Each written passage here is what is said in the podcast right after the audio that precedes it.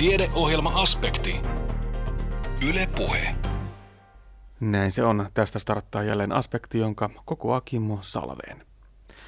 Tällä kertaa puhumme aspektissa iäkkäiden monilääkityksistä, riippuvuuksien vaikutuksista aivoihin ja tutustumme mielenkiintoiseen kotikuntoutusmuotoon, jossa pyritään parantamaan ikääntyneiden fyysistä suorituskykyä jousikeinutuoliharjoittelun avulla. Aivan lähetyksemme lopuksi kiipeämme vielä Pujon tornin korkeuksiin, josta löytyy ehkä hieman yllättäenkin tutkijan kammio. Vaan mitäpä se tutkija siellä tutkiikaan, siitä lisää lähetyksessämme tuonnempana. Ikääntyneiden monilääkitys aiheuttaa ongelmia joka viidennelle 77 vuotta täyttäneelle. Kuulemme seuraavassa tutkimuksesta, jossa oli mukana reilut 650 kuopiolaista.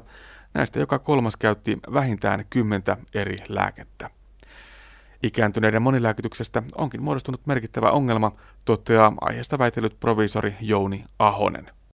Kyllä kyseessä on yleinen ongelma Suomessa ja kyllä nämä lääkkeiden yhteisvaikutukset, niin kyllä ne on merkittävä taloudellinen ja sairastuvuuden lisääjä ja merkittävä kuolleisuuden lisääjä myös ennen kaikkea tässä iäkkäässä yhteiskunnassa.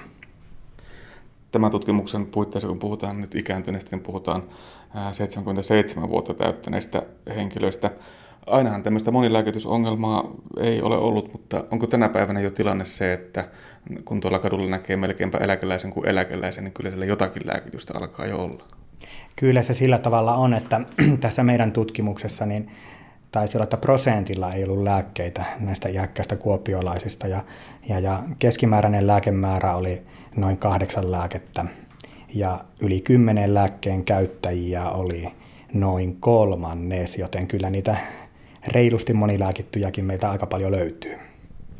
Ja ongelma koskettaa siis aika suurta joukkoa suomalaisista ja ilmeisesti tilanne vain entisestään suhteellisesti pahenee, kun väestö ikääntyy. Kyllä näin on, että meillä tällä hetkellä on, on noin 430 000 75 vuotta täyttänyttä.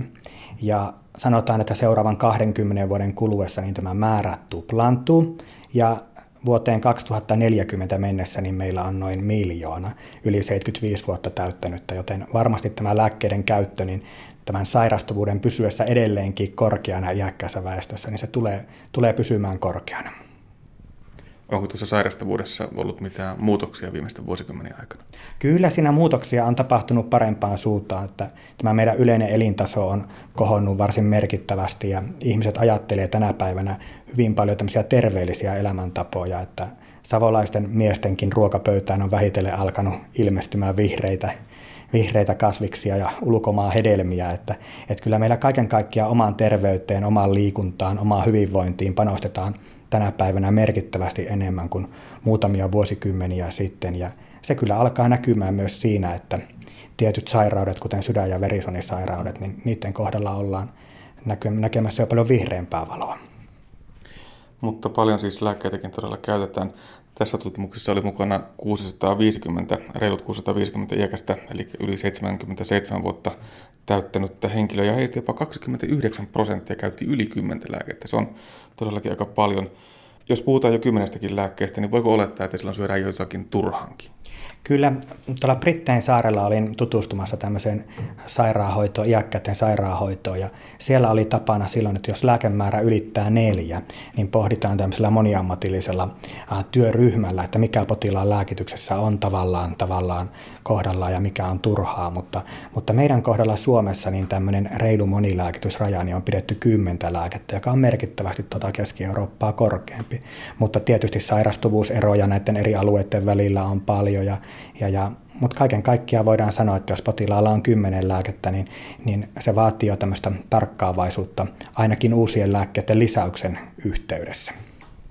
Kymmenen lääkettä kuulostaa aika paljolta, mutta varmasti enemmänkin joltakin löytyy. Kyllä, Suomen epävirallinen ennätys taitaa olla muutaman vuoden takaa 57 eri lääkettä.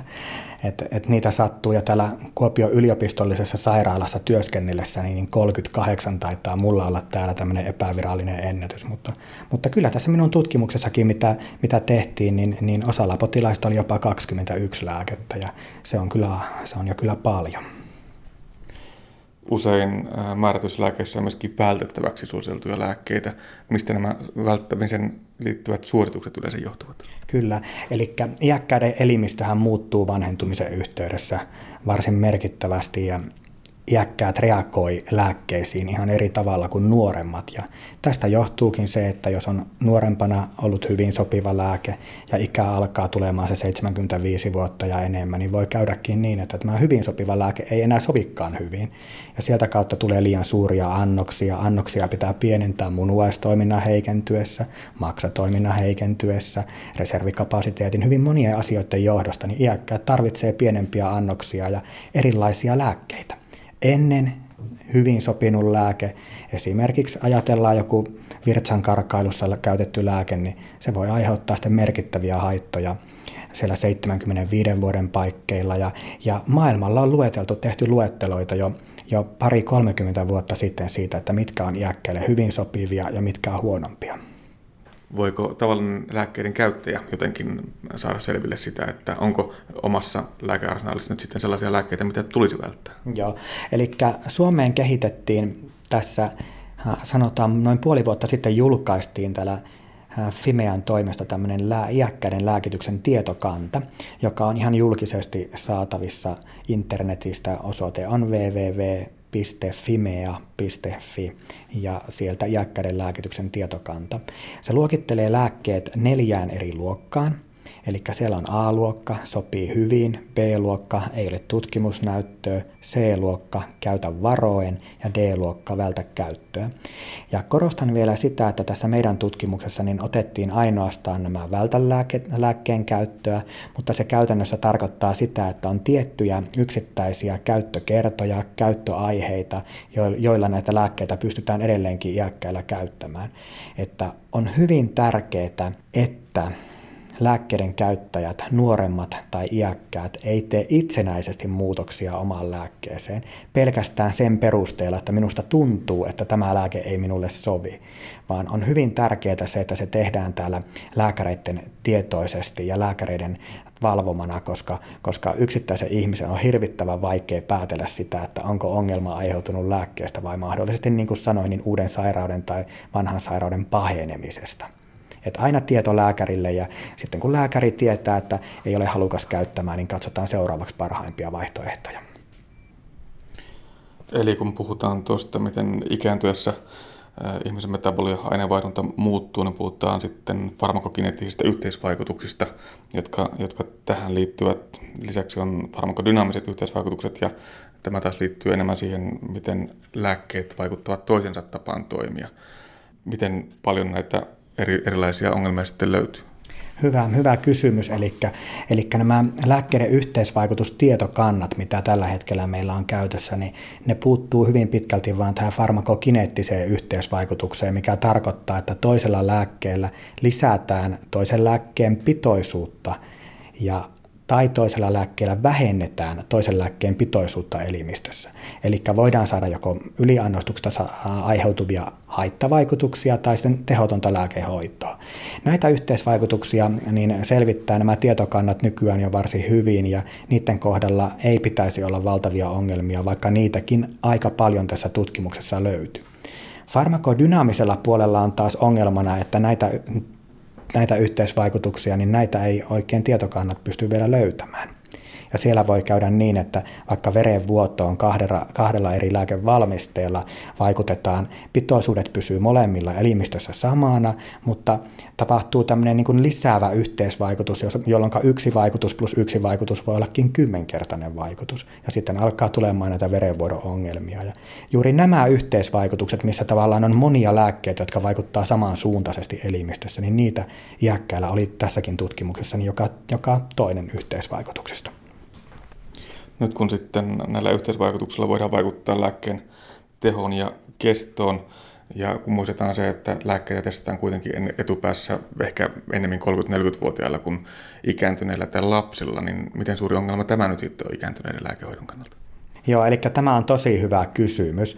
Ja tänä päivänä iso ongelma on, että yhteisvaikutustietämys perustuu hyvin pitkälti niin joko terveillä, nuorilla tai muuten valikoiduilla ihmisillä tehtyihin kokeisiin. Ja nyt tänä päivänä nämä monisairaat, monia lääkkeitä käyttävät hauraat iäkkäät käyttää näitä samoja lääkkeitä ja samoja yhteisvaikutuksia, joten tämä vaikutus voi olla heillä hyvin merkittävästi paljon korkeampi kuin tällä tutkitulla ryhmällä. Ja tämän takia niin olisi hyvä niin kuin enemmän paneutua siihen iäkkäiden yhteisvaikutusten selvittämiseen. Heillä jo tämmöinen matalemman vaaraluokan yhteisvaikutus voi olla hyvinkin vaarallinen. No kuinka tämän tutkimuksen valossa sitten ikääntyneet oireilevat tämän lääkityksen vuoksi? Näytti siltä, että ne potilaat, joilla oli, oli yhteisvaikutuksia tai ne potilaat, jotka käytti vältettäviä lääkkeitä, niin heidän kohdalla joka toisella oli tämä, ää, tämän ongelman aiheuttama yhteys näihin, näihin interaktioihin tai, tai sopimattomien lääkkeiden käyttöön niin löydettävissä. Et yleisimpiä ongelmia oli juuri nämä verenvuodot, huimaukset, sekavuudet. Ja, ja täältä kautta niin voidaan sanoa, että jos ihminen on vaikka vuotaa verta, tiedetään se, niin ei ole mitään, mitään järkeä käyttää tämmöisiä kombinaatioita, jotka pahentaa vielä sitä verenvuotoa, vaan näihin juuri pitäisi sitten puuttua. Tuo sekavuus ja muistihäiriöt esimerkiksi, joita voi lääkkeestä aiheutua, ovat sellaisia ilmiöitä, mitkä liitetään muutenkin vanhuuteen. Siinä on tietysti riskinä se, että tätä monikäytön seurauksia ja haittavaikutuksia välttämättä sitten edes huomata. Kyllä juuri näin on ja monta kertaa juuri nämä, nämä iäkkäät ihmiset aina sanoo, että tämähän kuuluu tähän minun vanhenemiseen, tämä sekavuus ja muu, mutta, mutta totuushan on, että jos tämmöisiä oireita alkaa ilmenemään, niin kyllä sieltä kannattaa karsia pois mahdolliset ulkopuoliset syyt. Tottahan on, että se ikä, ja ikääntyminen voi aiheuttaa tämmöistä tavallaan tämmöisiä samankaltaisia muutoksia, mutta niitä on turha kyllä pahentaa ulkoisilla tekijöillä vanhuuteen liittyy myös selviä muutoksia muuten toimintakyvyssä ja liikkumisessa. Näkyykö tämä sitten lääkityksessä miten voimakkaasti? Kyllä, kyllä se näkyy myös lääkityksessäkin varsin voimakkaasti ja tässä meidän tutkimuksessa havaittiin sellainen tekijä, että ne kaikista heikkokuntoisimmat henkilöt, joilla oli heikoin toimintakyky, fyysinen, psyykkinen ja tämmöinen lihaksellinen toimintakyky, niin heidän kohdalla he käytti juuri kaikista eniten näitä vältettäviä lääkkeitä ja heillä oli kaikista eniten näitä yhteisvaikutuksia. Eli vanhukset nyt siis kärsivät paljoltikin ja monestikin näistä monilääkityksen aiheuttamista haittavaikutuksista ja mikä varmasti ironisinta on se, että lääkärit näitä lääkkeitä määrätessään kuitenkin pyrkivät varmasti aidosti auttamaan näitä potilaita ihmisiä. Ähm, mikä tähän nyt sitten keinoksi, avuksi, että voitaisiin parantaa tätä tilannetta? Kyllä totuus on näin, että varmasti kaikki terveydenhuollon ammattilaiset pyrkii, pyrkii aina sinne potilaan, potilaan parhaaksi toimimaan. Ja, ja, ja tämä kysymys on nyt tässä viime aikoina heitetty monta kertaa mediassa minulle, että mikä, mistä johtuu, että näitä lääkkeitä kumminkin näin paljon yhdistelmiä on, niin varmasti meillä on ajan puutetta terveydenhuollossa, mutta toisaalta jos ajan puutetta mietitään, niin jos tiedetään kumminkin ongelma, niin onko se sitten hivenen välinpitämättömyyttä, jos siihen ei puututa. Toisaalta jos meillä on tietämättömyyttä, jota varmasti myös sitäkin löytyy tältä sektorilta, niin siihen olisi ratkaisuna sitten tämä kouluttaminen. Mutta, mutta minun mielestäni niin, niin maailmalla on törmätty tähän samaan ongelmaan jo, jo vuosikymmeniä sitten. Ja useissa anglosaksisissa maissa, Britannia, myös Yhdysvallat, viimeisimpänä Australia, niin ollaan lähdetty kehittämään tästä moniammatillista ja monitieteellistä yhteistyötä, jossa Apteekki-ihmisillä on farmakologinen osaaminen, hoitohoitajilla on hoitotieteellinen, potilaan seuranta, tutkimus, tutkimus ammattitaito, huima ammattitaito ja lääkäreillä tämä lääketieteellinen äärettömän tärkeä, tärkeä, tärkeä ammattitaito. Ja lääkärihan loppupelissä vastaa lääkehoidosta, aloittamisesta ja lopettamisesta, niin nämä hoitajat, potilaat ja farmasistit ympärillä kerää tätä pohjatietoa ja antaa niitä työvälineitä, että päätöksiä voitaisiin tehdä sitten nopeammin. Nyt puhutaan jo niin kauniista utopiasta, kun muistetaan se, että edes lääkärit eivät välttämättä tiedä sitä, että mitä lääkettä potilaalle toinen lääkäri on antanut. Tämä on, kyllä, tämä on kyllä valtava iso ongelma meillä, että tuntuu aika hauskalta, että kymmeniä vuosia sitten ollaan käyty kuussa ja tänä päivänä lääkäri tai apteekkilainen ei tiedä, mitä lääkkeitä potilaalla on käytössä. Eli ei potilaatkaan kyllä aina tiedä, mitä kaikkea käytetään, mutta, mutta nyt olisi, olisi hyvä vaihe tässä, tässä ruveta kehittelemään sitä, että, että mitkä keinot me voitaisiin ottaa käyttöön, että potilaan tämä kokonaislääkitys, ne käytetyt lääkkeet olisi sitten terveydenhuollon tiedossa.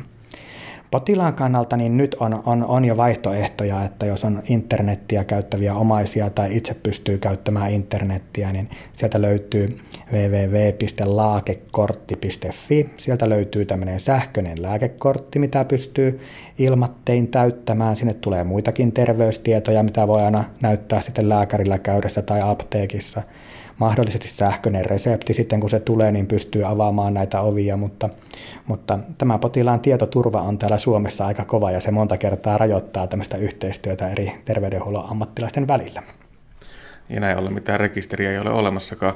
Onko toiveita, että saataisiin sellainen rekisteri käyttöön, johon saataisiin kirjattua jatkossa tai joskus tulevaisuudessa ne lääkkeet, mitä lääkäri määrää, toisaalta ne lääkkeet, mitä sitten on käyty apteekista todella ostamassa, ja ehkä sitä kautta vähän seurattua sitä lääkityshistoriaa? Kyllä varmasti tämä sähköinen resepti, minkä, minkä tavallaan käyttöönotto on viivästynyt vuosi vuodelta ja nyt lähivuosina sen pitäisi tulla käytäntöön, niin tämän mukana meillä tulee tänne resepti, reseptilääkepuolelle, niin tulee tämmöinen rekisteri käyttöön, mutta tämän ulkopuolelle taitaa minun mielestä jäädä vielä edelleenkin nämä itsehoitovalmisteina ostetut, apteekeista ostetut lääkkeet ja, ja, ja sieltä kautta iso ongelman aiheuttaja jää kyllä vielä ulkopuolelle ja itsehoitolääkkeiden ohella myöskin luontaistuotteet jäävät edelleen sen ulkopuolelle. Ja niidenkin tietäminen ja tunteminen olisi toisaalta lääkärille aika ensiarvoisen tärkeää. Kyllä näin on, että kyllä meillä on voimakkaasti vaikuttavia luontaistuotteita, jotka aiheuttaa, aiheuttaa joskus hyvää ja joskus aiheuttaa myös pahaa. Ja, ja myös näiden, näiden lisääminen sinne kyllä olisi erittäin tärkeää. No puututaanko ylipäätään tuolla lääkärin maailmassa nyt sitten toisen lääkärin määräämään reseptiin mitenkä hanakasti, jos huomataan, että tässä nyt saattaisi olla jotakin ongelmia luvassa? No kysymys on tietysti minulle vähän väärä, koska itse en, en koulutukseltani ole lääkäri, mutta voin sanoa tämän oman kokemuksen perusteella, että se puuttumiskynnys on korkea. Sitä varmaankin pitäisi jollakin keinoin pystyä madaltamaan kyllä ehdottomasti pitäisi pystyä madaltamaan. Ja juuri tämmöiset moniammatilliset, monitieteelliset tieteelliset yhteistyöprojektit, nämä on varmasti tekijöitä, jotka pystyy madaltamaan tätä, tätä kynnystä. Ongelmia siis on monellakin sektorilla varmasti tähän aiheeseen liittyen. Mitä sitten pitäisi tehdä siinä vaiheessa, kun omainen tai potilas itse toteaa, että nyt ollaan sitten ehkä tämän määritetyn kriteerin mukaan monilääkittyjä ja pelätään ehkä, että se aiheuttaa jotakin ongelmia. Kyllä, eli siinä on hyviä vaihtoehtoja.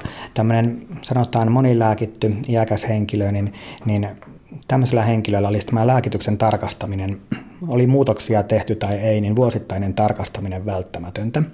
Ja sillä tavalla pystytään pitämään se monilääkitys hallittuna. Itse monilääkitys ei sinällä ole se pahin asia, vaan se hallitsematon monilääkitys, että on useiden lääkäreiden määräämiä valmisteita ja ostetaan itsehoitovalmisteita ja oikeastaan kukaan ei tiedä, mitä kaikkea on käytössä. Mutta jos meillä on lääkäri, joka pystyy niin vuosittain katsomaan potilaan tilanteen ja hänellä on tietossa kaikki, mitä lääkkeitä on käytössä, niin silloin tämä lääkitys on monta kertaa hallittua. Sitten jos epäillään, että, että uuden lääkkeen aloittamisen jälkeen niin on aiheutunut ongelmia, niin luonnollisesti heti yhteyttä sitten niin terveydenhoitoyksikköön tai jopa apteekkiin ja kysyä apteekista apua, että voisikohan tässä, tässä olla ongelman syy, koska nämä lääkkeiden yhteisvaikutukset, ne monta kertaa alkaa varsin nopeasti.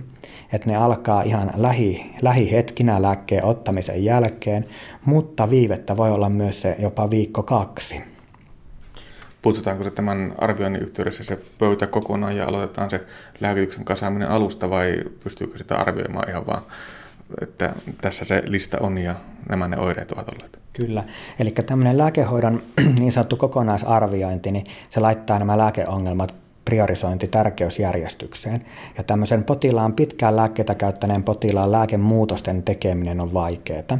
Ja oikeastaan aika iso tyylivirhe on lähteä putsaamaan sitä pöytää, pöytää kokonaan, semmoista oikeastaan ei voida tehdäkään, mutta lähdetään sieltä suunnasta, missä katsotaan se tärkein muutos tehtäväksi. Ja useasti näitä muutoksia tehdään yksitellen ja sitä kautta nähdään se vaste, että oliko se tässä se vika vai oliko mahdollisesti sairauden paheneminen tai uuden sairauden alkaminen. Ja, ja, ja muutokset on vaikeita, lääkkeen poistaminen on vaikeaa, mutta lääkkeen lisääminen on, on aina paljon helpompaa. Ja siinä vaiheessa, kun lääkitystä kovastikin muutetaan, niin tarvitaan varmasti myös seurantaa. Kyllä, ehdottomasti tarvitaan säännöllistä seurantaa ja, ja, ja potilaan tukemista ja sanotaan niin, että monet lääkkeet aiheuttaa myös sitä riippuvuutta ja ne ensimmäiset viikot sen lääkkeen lopettamisen jälkeen, niin ne on aika, se aika, jolloin, jolloin olo voi olla paljon huonompikin ja, ja, ja se tukeminen ja seuranta ja säännölliset kontaktit, niin ne on, ne on siinä vaiheessa tärkeitä. Kuinka paljon näitä arviointia Suomessa tänä päivänä tehdään? Onko tämä kovin yleistä? No sanotaan, että tämmöiset moniammatilliset lääkehoito- ja arvioinnit, missä olisi mukana, mukana useampia eri ammattikuntia, niin ne on vielä harvinaisia. Et, et juuri niin kuin viittasin anglosaksisiin maihin, niin siellä tämä käytäntö on yleinen, niitä tehdään jatkuvasti. Mutta meillä on tällä hetkellä niin farmasian piirissä niin noin 200 tämmöistä lääkehoidon kokonaisarviointiin erityispätevyyden saanutta henkilöä, ja, ja, ja heitä kyllä tänä päivänä käytetään, mutta, mutta varmasti olisi paljon mahdollisuus käyttää vielä enemmän niin tällä hetkellä tuo tehdä Suomessa olla kelakorvattavien toimenpiteiden piirissä, vaikka voisi kuvitella, että sillä, että se lääkehoito laitetaan kuntoon, voidaan parantaa henkilön terveyttä ja pienentää lääkemenoja niin potilaan kuin myöskin valtion osalta. Kyllä, ja yksi tärkeä asia on niin toimintakyvyn parantaminen ja se kotona, kotona elämisen vielä mahdollistaminen. Niin se on monta kertaa tärkeä, tärkeä ja hyvin tärkeä asia. Ja, ja, ja pallo on tällä hetkellä sosiaali- ja terveysministeriöllä. Siellä asiaa pohditaan ja, ja, ja suosituksia on tehty jo, jo kolme-neljä vuotta sitten, että moniammatilliset yhteistyöt pitäisi aloittaa lääkehoidoissa, mutta pelkkä suositus ei riitä, jos ei, ei kerrota, että kuka näistä maksaa totesi proviisori Jouni Ahonen Kuopion yliopistollisen sairaalan sairaala-apteekista. Haastattelu oli uusinta syksyltä. Vanhasta kunnon keinotuolista on moneksi myös kohentamaan iäkkäiden kuntoa ja elämänlaatua. Tuoreen tutkimuksen mukaan nimittäin juusikeinotuoli on osoittautunut varten otettavaksi harjoitteluvälineeksi, kun halutaan kohentaa iäkkäiden fyysistä suorituskykyä. Keinotuoliharjoittelun on todettu olevan sekä tehokasta että hauskaa. Kaiken kaikkiaan uusia innovaatioita iäkkäiden kuntoutumiseen kaivataan kuumeisesti. Aiheesta jatkaa Anne Heikkinen. Väestö ikääntyy, sen me kaikki tiedämme. Yhtä lailla yhä useampi ikääntynyt haluaa asua kotona mahdollisimman pitkään. Kuinka siis ylläpitää toimintakykyä niin, että kotona asuminen mahdollistuu, fyysinen kunto pysyy yllä ja elämänlaatu mielekkäänä? Terveystieteiden maisteri Kristiina Niemelän väitöstutkimuksessa testattiin kahta mallia. Iäkkäiden kotona avustajien tukemana tehtyä kotikuntoutusta sekä jousikeinutuolissa tehtävää keinutuoliharjoittelua fyysisen kunnon ylläpitämiseksi. Tässä väitöstutkimuksessa selvitettiin sellaista kotikuntoutusta, jossa näitä iäkkäitä henkilöitä, heidän omaehtoista harjoitteluaan tukivat säännöllisesti kotikuntoutumisavustajat. Ja tämän omaehtoisen itseharjoittelun lisäksi, mitä näille iäkkäille jo ohjattiin laitoskuntoutuksessa, niin, niin nämä ö, kotikuntoutumisavustajat ö, yhdessä tämän iäkkään henkilön kanssa etsivät niitä mahdollisuuksia – ja niitä tarpeita, mitä näillä kotona asuvilla henkilöillä oli. Ja, ja tällä tavalla etsittiin niitä motivoivia tekijöitä, niitä sitouttavia tekijöitä, jotka vielä sitten ää, antaisivat lisämahdollisuuksia kuntoutumiselle ja liikkumiselle. Ja, ja siinä mielessä me puhutaan niin kuin kahdesta asiasta tästä iäkkään kuntoutujan – omasta motivoitumisesta ja nyt sitten siitä tuesta, mitä hän nykyään tarvii siihen. Ja tuen antajana tässä oli, oli tuota, ää, henkilö, joka kouluttautui kotikuntoutumisavustajaksi. No kuinka tehokasta tällainen kotikuntoutuminen tällä mallilla henkilön avustamana oli? Tehokas sana on, on haastava sana mutta se on hyvä sana ja sillä voi hyvin kuvata, kuvata sitä muutosta, mitä siellä tapahtui näiden kohdalla, jotka vuoden ajan tähän osallistuivat. Heidän kohdallaan suurin, suurin asia oli se, että heidän oma kokemus heidän elämänlaadustaan, terveydestään ja liikkumiskyvystään koheni. Eli voidaan sanoa, että nämä tekijät paranivat, kun verrattiin sitten näihin toisiin, jotka eivät saaneet tätä kotikuntoutusta. Mielestäni vaikka näitä, näillä, näissä käsitteissä, näiden käsitteiden kohdalla monesti sanotaan, että ne ovat niin sanottuja pehmeitä arvoja, mutta viime vuosina yhä enemmän näillä asioilla on ollut merkitystä siinä kotona selviytymisessä. Ja jos sitten muutama, muutaman asian nostan esille sieltä äh, fyysisen suoritus, suorituskyvyn puolelta, niin, niin näissä tekijöissä ei valtavia muutoksia ollut, mutta näillä, näissäkin mittareissa näkyi se, että ainakin pystyttiin estämään sitä toimintakyvyn romahtamista. Ennaltaehkäisemään sitä, että, että päivittäistä selviytymistä uhkaavat tekijät siirtyivät. Tässä väitöksessä tutkittiin myös tällaisen jousikeinutuolin käyttöä kuntoutuksen apuvälineenä. Millainen on jousikeinutuoli? Jousikeinutuoli on niin sanottuun perinteiseen keinutuoliin verrattuna vähän pienempi. Se mahtuu pienempään tilaan, koska siinä nämä jalakset ovat hyvin lyhyet. Ja se keinuu pienen kehikon päällä vietereittensä ansiosta. Ja äh, viime vuosina tästä keinutuolimallista on tullut aika suosittu iäkkäiden keskuudessa varsinkin, koska he kehuvat sitä siitä, että siitä on helpompi päästä ylös. Ää, siinä tuo keinuvaliike ei ole kovin pitkä ja syvä. Ja, ja ää, myöskin se on tässäkin tutkimuksessa osoittautunut turvalliseksi, koska se, se ei kovin helposti sinne taaksepäin kyllä kaahdu. Ja tämä jousikeinutuoli antaa hyvät mahdollisuudet tehdä siinä muutakin kuin vain keinua. Niin, millaista se harjoittelu, kuntoutuminen keinutuolin avulla, mitä se ihan käytännössä on?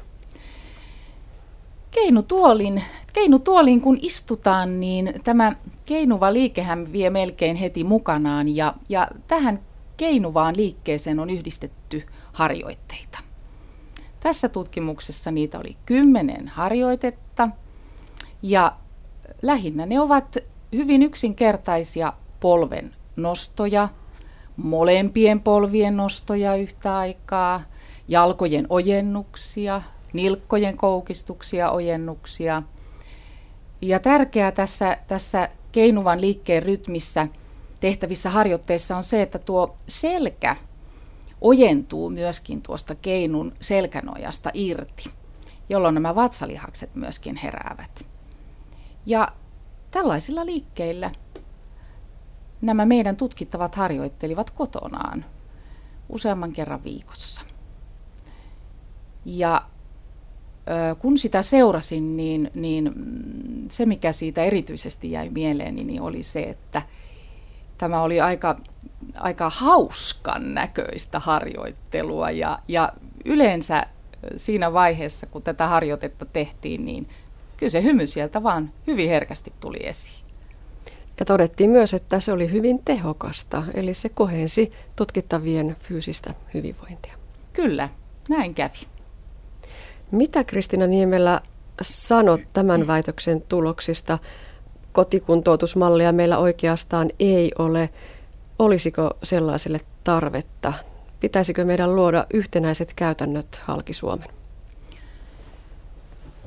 Tätä tarvitaan. Tämä on haasteellinen kokonaisuus, koska tällä hetkellä pääasiassa iäkkäät saavat kuntoutusta silloin, kun heidän lonkkansa murtuu tai, tai kun esimerkiksi tulee aivoveren verenvuoto. Mutta ilman tällaista menettelyä meillä tulee olemaan suuria vaikeuksia siinä, että iäkkäät eivät tule selviytymään siellä kotonaan. Ja, ja mielestäni nyt tarvitaan kaikki innovatiiviset kokeilut mukaan. Ja kyllä näistä saadaan syntymään yhteistä linjaa, jolloin nähdään, mikä on sitä vaikuttavinta. Ja aina sen ei tarvitse olla vaikuttavintakaan, mutta kuitenkin sellaista, että se pitää ja edistää tätä toimintakyvyn ylläpitämistä. Ja tarvetta tälle todellakin tuntuu olevan.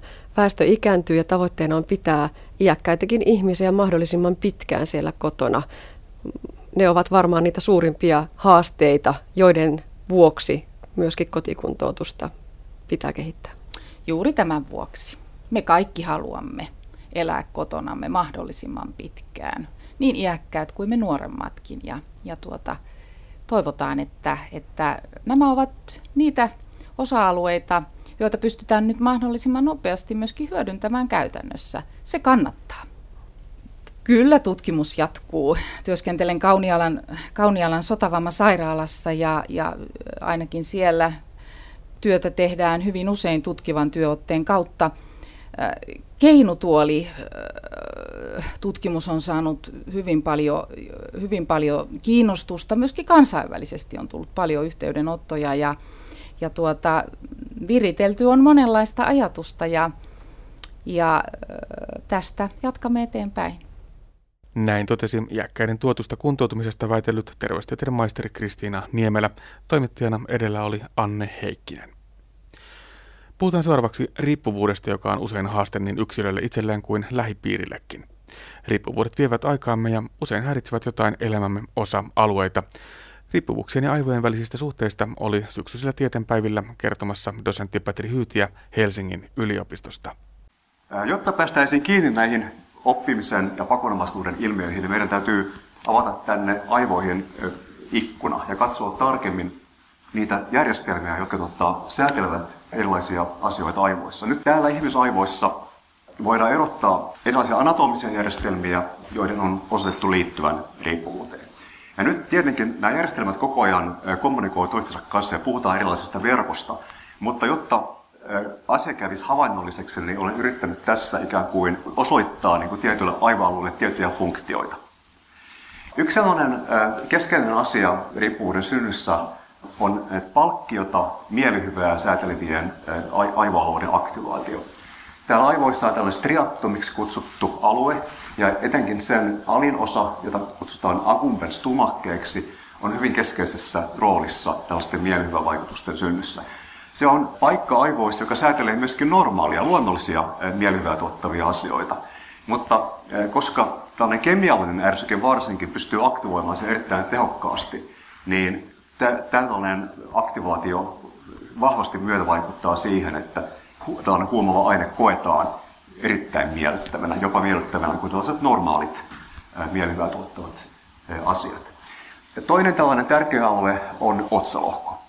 Ja otsalohko tekee meistä ihmisiä monella tavalla. Se välittää sellaisia asioita, jotka liittyvät kognitioon tietenkin, mutta sen tehtävänä on myöskin tavallaan hillitä aiemmin evoluutiossa syntyneitä aivoalueita, näitä liskon aivoja, jotka tavallaan tuottavat meille tavallaan primaarisia yllykkeitä. Sitten tämä amygdala, eli, eli mantelitumake, on hyvin keskeinen emotioiden säätelyssä. E, erityisesti tämmöiset negatiiviset affektit liittyvät riippuvuuden syntyyn ja, ja myötävaikuttavat sen ylläpitämiseen. Sen takia tämän amygdala-tumakkeen ja sen, sen yhteydet muihin tumakkeisiin ovat myös tärkeitä. Puhutaan ensin tästä striattomista, eli tästä akumpestumakkeesta. Niin kuin sanoin, niin sille on ominaista se, että se säätelee mitä tahansa palkkiokäyttäytymistä. Ja sen tehtävänä on ikään kuin koota informaatiota eri puolilta aivoja ja tota, tavallaan niin, ohjeistaa meitä johonkin tarkoituksenmukaiseen toimintaan näiden vihjeiden perusteella. Eli siis säätelee käyttäytymisen toistuvuutta ja, ja joustavuutta. Hyvä esimerkki on tällainen vahva huume kuin kokaiini. Tässä on tehty koe, jossa jossa tota, on annettu ihmiselle, pyydetty sitten heitä ikään kuin kertomaan subjektiivisia kokemuksia, mitä tapahtuu, kun he saavat ainetta. Ja samanaikaisesti on sitten tehty tällainen kuvantamiskoe, jossa, jossa tietyillä menetelmillä pystytään havaitsemaan aivojen aktivaatio yhtä aikaa, kun tämä aine on vaikuttanut ihmisen elimistössä. Oikeastaan heti muutama minuutti sen jälkeen, kun tällainen aine on saavuttanut ihmisen elimistön, niin ihmiset kokee, kokee euforiaa, lisääntynyt energisyyttä, mielihyvää. Kun tämä euforia alkaa hävitä, niin samalla alkaa, alkaa dysforia ja sitten himo saada ainetta uudestaan, se alkaa kasvaa. Tässäkin tavallaan selvästi tämä aivojen toiminta liittyy näihin subjektiivisiin kokemuksiin. Alkoholi on ihan samanlainen aine siinä mielessä, että, että tässä on yksi tutkimus, jossa on seurattu saman tumakkeen aktivaatio tällaisen kohtuullisen alkoholiannoksen jälkeen. Ja tässä on ihan sama tilanne.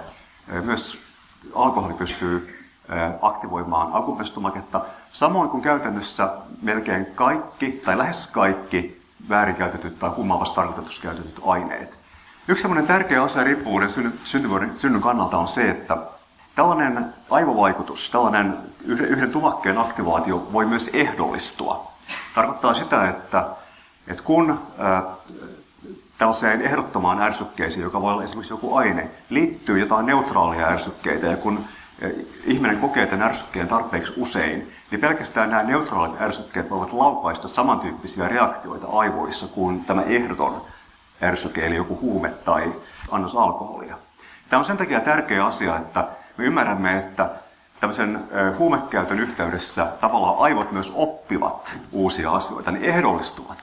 Ja sitä kautta niin tämä käyttäytymismuoto voi olla yllättävän syvään juurtunut. Tämmöinen on tietenkin tiedostamatonta oppimista niin, että, että ihminen ei sitä välttämättä huomaa. Tämä osoittaa sen, että tämä akumensstumake, niin paitsi että se reagoi tällaiseen akuuttiärsykkeeseen, niin se voi reagoida myöskin mihin tahansa sellaiseen vihjeeseen, joka on liittynyt palkkioon. Ja tätä käytetään hyväksi monissa tilanteissa nykyään. Mä, mä olen lukenut jostain neuromarkkinoinnista, jossa mainostajat pyrkivät katsomaan, että minkälaiset mainokset pystyvät aktivoimaan akumenstumaketta niin, että ihmiset ostaisivat niitä tuotteita enemmän. Sitä tämmöinen salakavalla manipulointi, ehdollistaminen on käynnissä meillä maailmassa joka paikassa, eikä se liity pelkästään huumeisiin. Tässä on vielä esimerkki sitten vastaavasta oppimisesta alkoholin kanssa. Tässä on tutkittu edelleen tämän saman striattomin vatsaosan, eli alkumensen aktivaatioita sellaisessa tilanteessa, jossa alkoholisteille ja, ja verokeille on, on näytetty alkoholiin liittyviä kuvia tai sitten neutraalia kuvia. Ja täällä havaitaan, että alkoholisteilla tässä tumakkeessa nähdään aktivaatio, kun taas näillä kontrolleilla tämmöistä ei vastaavaa ei tapahdu. Eli normaali henkilö ei reagoi tällaiseen viinaan liittyvään ärsykkeeseen, mutta alkoholistit kyllä.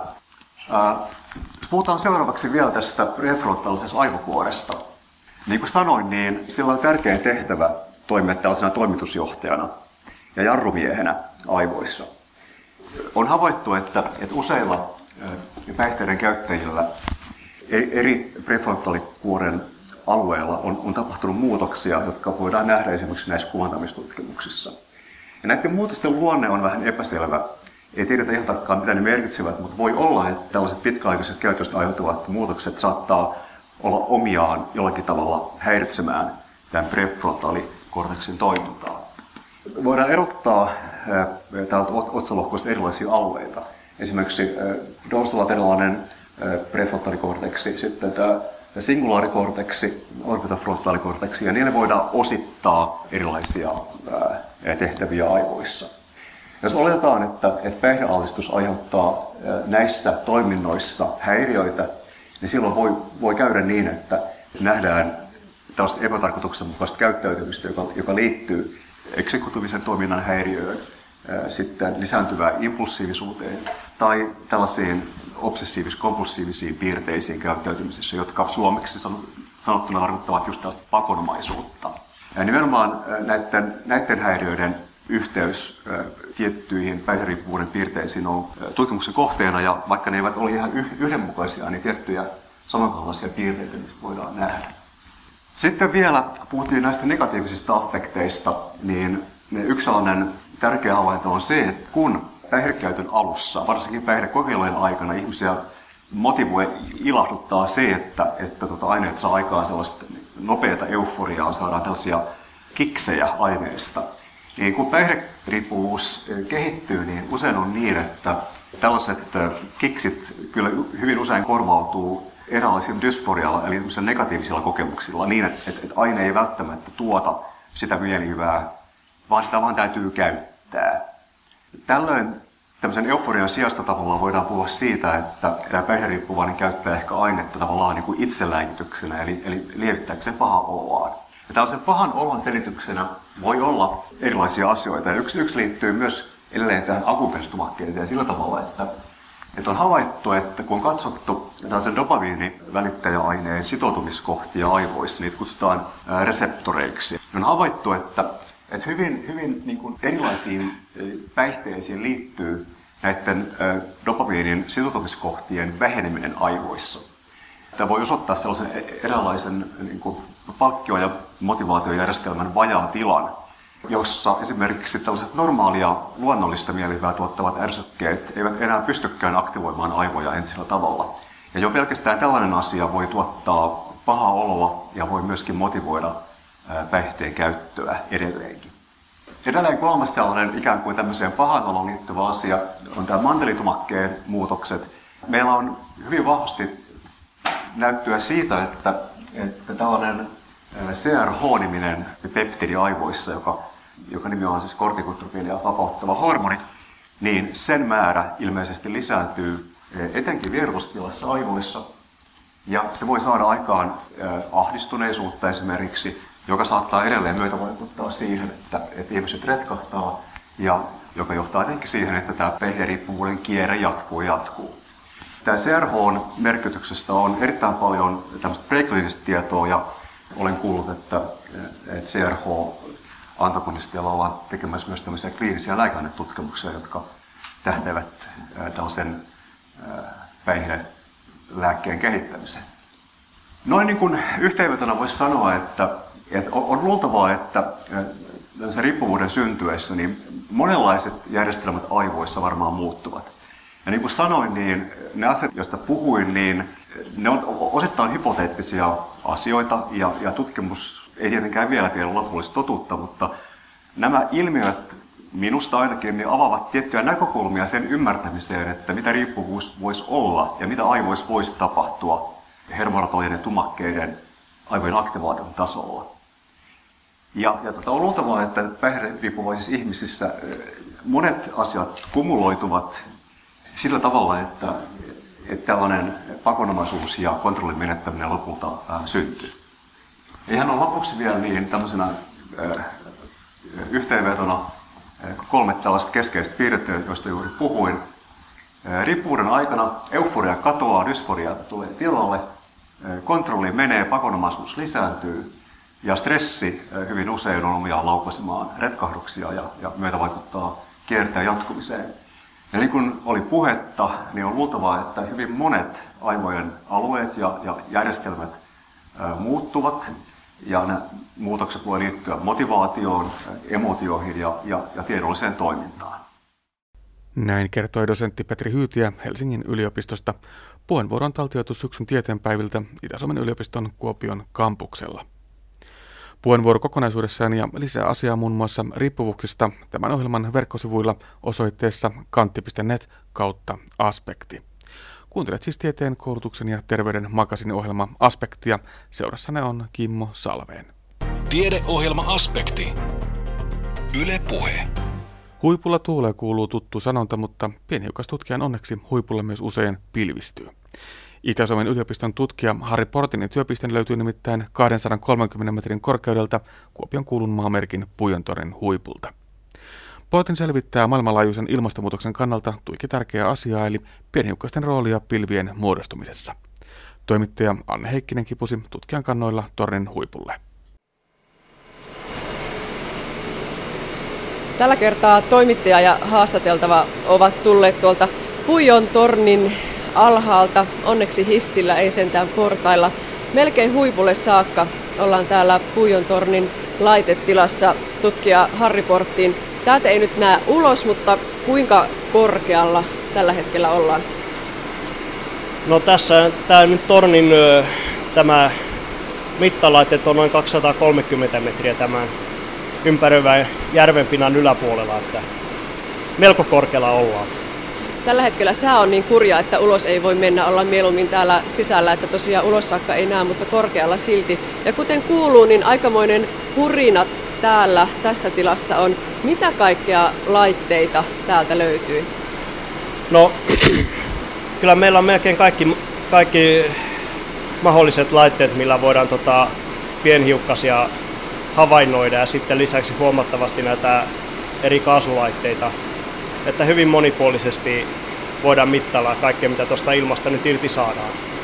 No miten usein tutkija itse kipuaa tuolta tornin alhaalta näin korkealle ja käy täällä mittalaitehuoneessa?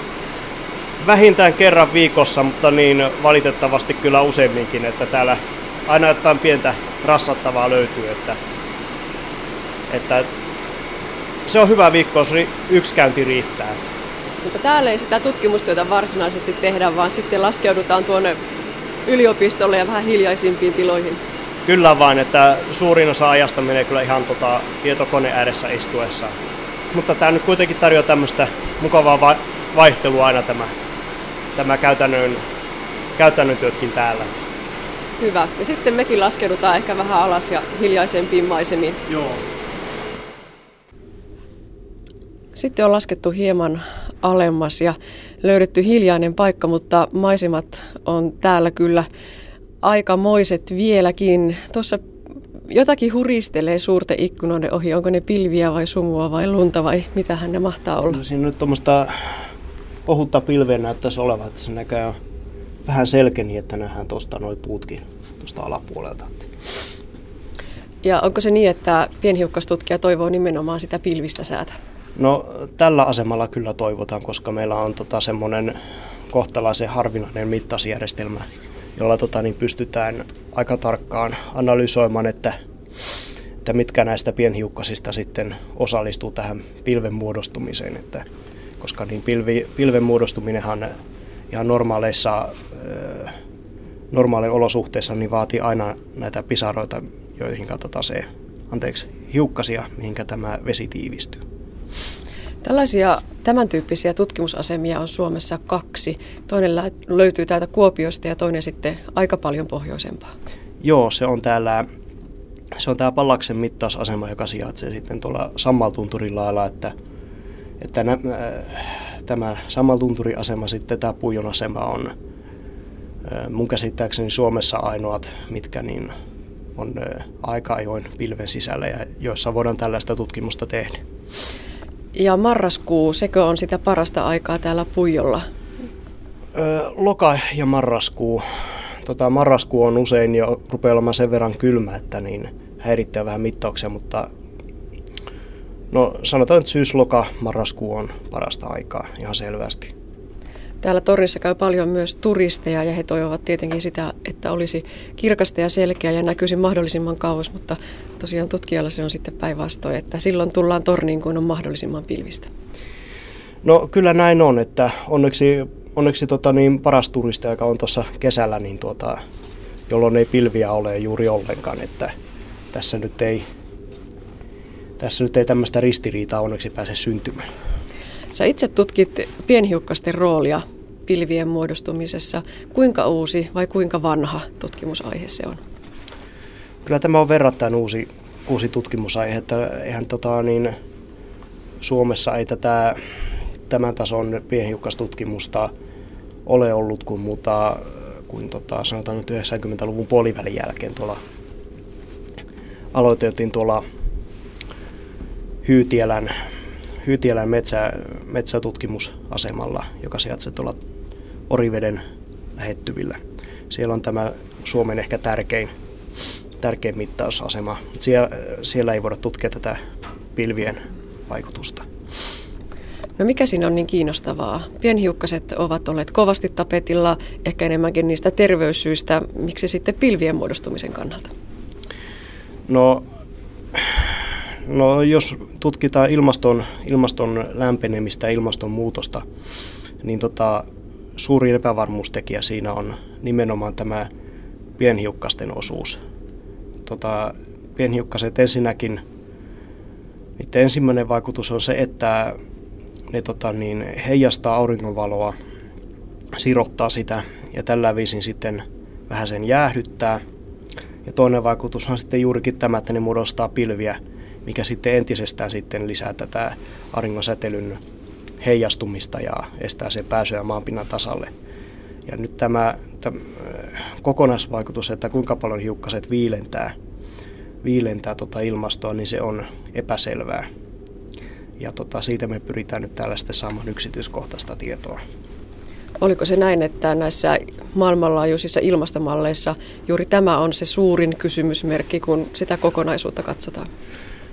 Juurikin näin se on, että joidenkin arvioiden mukaan niin pien, pienhiukkasten jäädyttävä vaikutus riittäisi lähestulkoon kumoamaan tämän kasvihuonekaasujen lämmittävän vaikutuksen. Tosi se nyt on tarkentunut, tarkentunut sen verran, että ihan ei, ei, ei, ei riitä kumoamaan tätä kokonaisuudessaan tätä lämmittävää vaikutusta. Eli voiko se ollakin niin, että pienhiukkasista tulee hyvis tässä suuressa pahisten ketjussa, jotka ilmastonmuutosta aiheuttaa? Mm, no sanotaanko, että pienhiukkaset on ilmaston, ilmastonmuutoksen kannalta ihan, ihan hyvä juttu. Mutta tietysti nämä terveysvaikutukset on sitten asia, asia aivan erikseen. Siitä, tota, siitä, siitä puolesta taas en valitettavasti osaa kyllä sanoa juuri mitään. Puhutaanko sitten pilvistä? Nyt ollaan tosiaan niin korkealla, että pilvet huristaa tuossa meidän alapuolella. Mistä se pilvi syntyy? Tarvitaan siis pienhiukkanen, joku johon alkaa massaa tiivistyä. Kyllä, siinä tota, niin, tarvitaan mielellään vähän tota, suurempia hiukkasia, joihin sitten helpommin alkaa tätä kosteutta kerääntyä. Tietysti sitä kosteutta on myös oltava sitten riittävästi.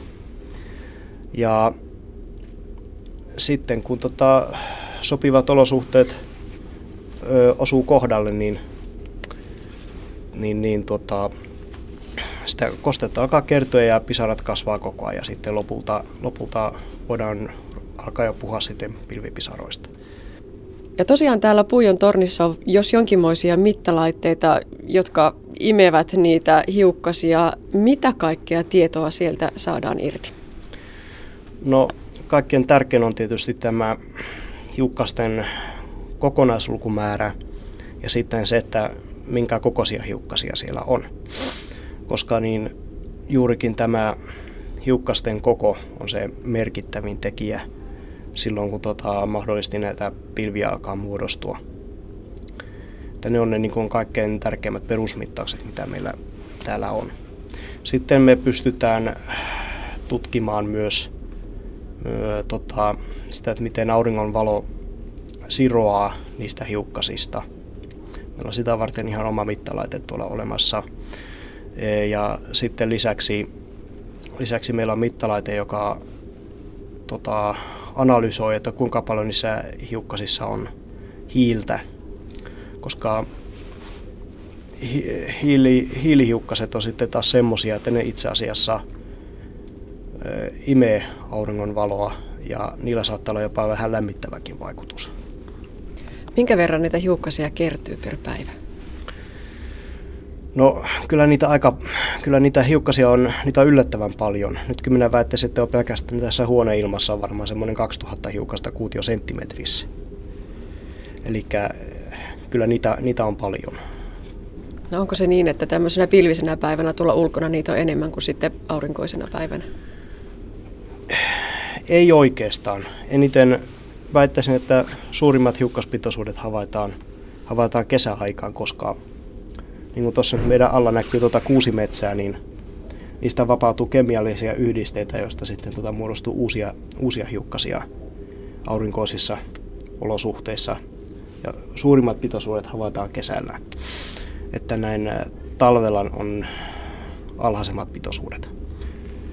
Ja tuota, itse asiassa pilvessä niitä hiukkasia on hieman vähemmän, koska ne on, tota, ne on tota, jäänyt sinne pisaroiden sisälle. Hmm. Eli päinvastoin melkein tämmöinen pilvinen päivä, niin silloin tuolla mittalaitteet raksuttaa hieman vähemmän. Mm, no kyllä siellä silti riittää havainnoitavaa, sanotaan näin. Sitä mittausdataa kertyy ihan valtavat määrät Harriporttiin. Mitä sille tehdään?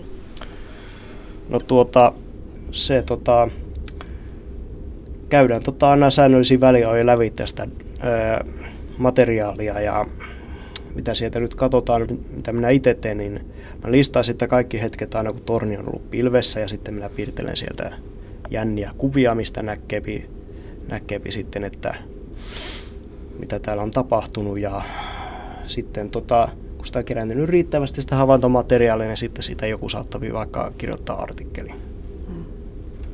Näkyykö täällä Kuopiossa tällaiset suuret tapahtumat, mietitään vaikkapa näitä Venäjän metsäpaloja viime vuosina tai joku suuri tulivuoren purkaus, jonka tuhka levisi Eurooppaan saakka, niin näkyykö se myös täällä teidän mittauskäppyröissä? No tämä tulivuoren tuhka ei levinnyt tänne, tänne asti, mutta nämä Venäjän metsäpalot sitten kyllä, niitähän tota, silloin 2010 kesällä, niin täällä oli parina päivänä, vaikutti ihan selvästi ilman laatuunkin, että täällä haisi savulta ja näkyvyys oli huono, että sanotaan, että silloin, silloin oli kyllä sanotaan, mielenkiintoista havainnoitavaa, että siitä nyt on tota, yksi art, itse asiassa kaksi artikkelia jo kirjoitettu. Eli ne on pienhiukkastutkijan lottovoitteja? No näin voisi sanoa, että en nyt ihan suoranaisesti hypitä riemusta, mutta ollaan kuitenkin hyvinkin tyytyväisiä, kun saadaan jotain tällaista, koska ne sitten poikki julkaisuja ja, ja tota, saa sitten jotain vaihteluakin pelkästään pilvien havainnoimisella. Tuolla on varsin vaikuttava arsenaali niitä erilaisia mittalaitteita, jotka ei maalikolle oikeastaan sano muuta kuin, että komeita ovat. Tuleeko sinne koko ajan uusia laitteita sitä mukaan, kun on tietenkin investointirahaa ja toisaalta niitä tarpeita? Mm, kyllä sinne aina silloin tällöin hankitaan uusia laitteita. Että nyt viimeisimmät hankinnat liittyvät tällaiseen Euroopan laajuiseen kasvihuonekaasujen mittausoperaatioon. Siellä tota, alkukesästä saatiin sinne uudet kaasumittarit, jotka mittaa hiilidioksidin ja metaanin ja vesihöyryn pitoisuuksia. Että kyllä näitä, ei nyt ihan vuosittain, mutta aina silloin tällöin, kun tulee, tulee jotain sellaista, mikä nähdään tarpeelliseksi ja kun saadaan rahaa. Niin kuin alussa todettiin, niin tämän tyyppisiä mittausasemia Suomessa on kaksi. Toinen niistä on täällä Kuopiossa. Miten kauas sitten maailmalle Eurooppaan täytyy mennä, että löytyy vastaavia? No tuota, muistaakseni Ruotsissa on ainakin yksi asema, missä on tehty vastaavanlaista. Nyt en muista paikan nimeä. Sitten, tota, sitten mennään tota Alpeille. Siellä on tota, siellä on tämmöinen erittäin tunnettu mittausasema, Jungfrau Joch. Ja tuota, se on itse asiassa sellainen paikka, että siellä on käyty jopa ottamassa vähän malliakin. Ja sitten, no kyllä, kyllä on useampia muitakin paikkoja kyllä olemassa.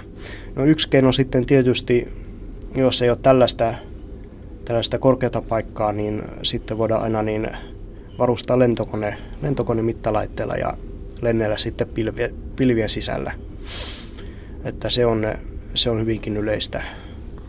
Se on sitten tietysti vähän, vähän sitten erilaatuista tutkimusta sitten se. Ja saa sellaisen hetkellisen mittaustuloksen. Nimenomaan, onko... että sillä voidaan tutkia sitten ihan yksittäisiä, yksittäisiä pilviä ja jopa sitten sitä, että miten mahdollisesti siellä pilven ominaisuudet muuttuu, kun siirrytään pilven alaosasta ja yläosaan ja näin poispäin. No miten tiivistä kansainvälistä tutkimusyhteistyötä tällä alalla tehdään? Kyllä, kyllä sitä, kyllä sitä tehdään, että nytkin, nytkin tota, meillä on äh, ruotsalaisten tutkijoiden kanssa niin yhteis, yhteinen projekti menossa, että sinne tuota, laitettiin iso nippu, iso nippu dataa menemään tässä hetki sitten ja siellä sitten joku sitä nyt sitten yrittää katsella, että mitäpä siitä saisi irti. Ja sitten tota, no kyllä tietysti aina se, aina niin kuin mainittiin, niin ö, ollaan päästy käymään ö, vierailulla siellä, tota, siellä Alppien mittasasemalla. Että kyllä tällainen kansainvälinen yhteistyö se hyödyttää, hyödyttää kaikkia osapuolia, että se poikii yleensä, yleensä jul, tota niin, artikkeleita pikkusen vähemmällä vaivalla, kuin on enempi tekijöitä ja näin poispäin. No tutkijalta kysytään aina, että mikä se olisi se läpimurto sillä omalla alalla. Osaatko Harry Porttiin sanoa, että mikä se voisi tässä omassa työssäsi olla? Jaa. No varmaankin tuota, jos pystyttäisiin ihan satavarmasti ennustamaan, että, että niin, äh, jos on tietty, tietty hiukkaspopulaatio, että mitkä niistä nimenomaan sitten muodostaa sen pilven. Tai sitten jos ihan maailmanlaajuisesti katsotaan, niin nimenomaan tämä, että pystyttäisiin totuudenmukaisesti mm, mallintamaan nämä aerosolihiukkaset näihin ilmastomalleihin, koska ne aiheuttaa aika paljon ongelmia vielä. Ja saataisiin sitten näin tarkempia ennusteita sitten tuota, ilmaston lämpenemisellä. Näin totesi pienhiukkastutkija Harri Portin, jonka tapasi Anne Heikkinen. Tällä kertaa puhuimme aspektissa siis ikääntyneiden monilääkityksestä ja kotikuntoutuksesta, kuulimme riippuvuuksien ja aivojen yhteyksistä ja lopuksi kavuttiin vielä ilmastoasioissa Puijon torniin. Lisää aspektin aiheista netissä osoitteessa kantti.net kautta aspekti.